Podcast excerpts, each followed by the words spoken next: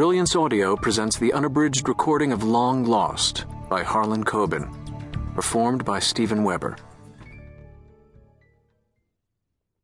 Part 1 Hold on.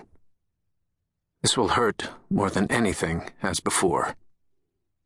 William Fitzsimmons, I don't feel it anymore. Chapter 1 You don't know her secret, Win said to me. Should I? Win shrugged. It's bad? I asked. Very, Win said. Then maybe I don't want to know. Two days before I learned the secret she kept buried for a decade, the seemingly personal secret that would not only devastate the two of us but change the world forever. Terese Collins called me at 5 a.m., pushing me from one quasi erotic dream into another. She simply said, Come to Paris. I had not heard her voice in, what, seven years, maybe, and the line had static, and she didn't bother with hello or any preamble. I stirred and said, Terese, where are you? In a cozy hotel on the left bank called D'Aubusson. You love it here. There's an Air France flight leaving tonight at seven. I sat up. Terese Collins.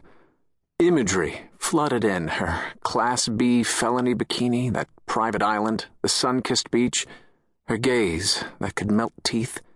Her Class B felony bikini, it's worth mentioning the bikini twice. Ah, uh, I can't, I said. Paris, she said. I know.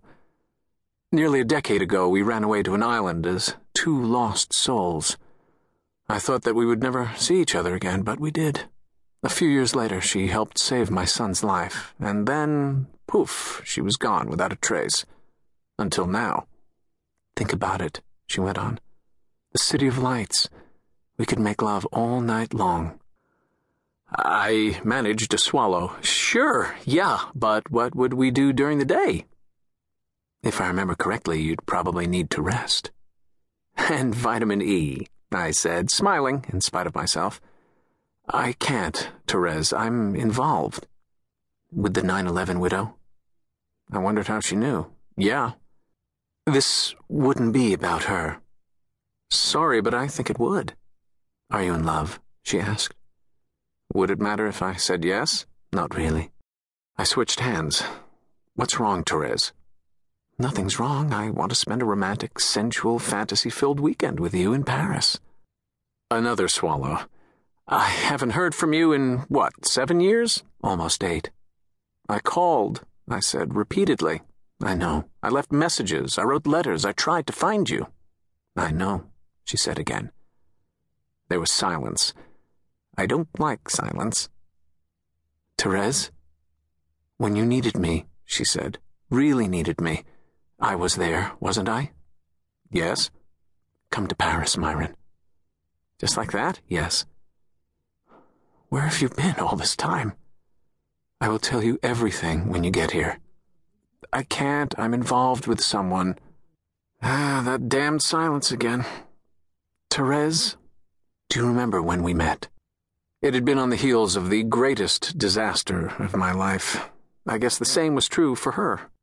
We had both been pushed into attending a charity event by well meaning friends and as soon as we saw each other, it was as if our mutual misery were magnetic.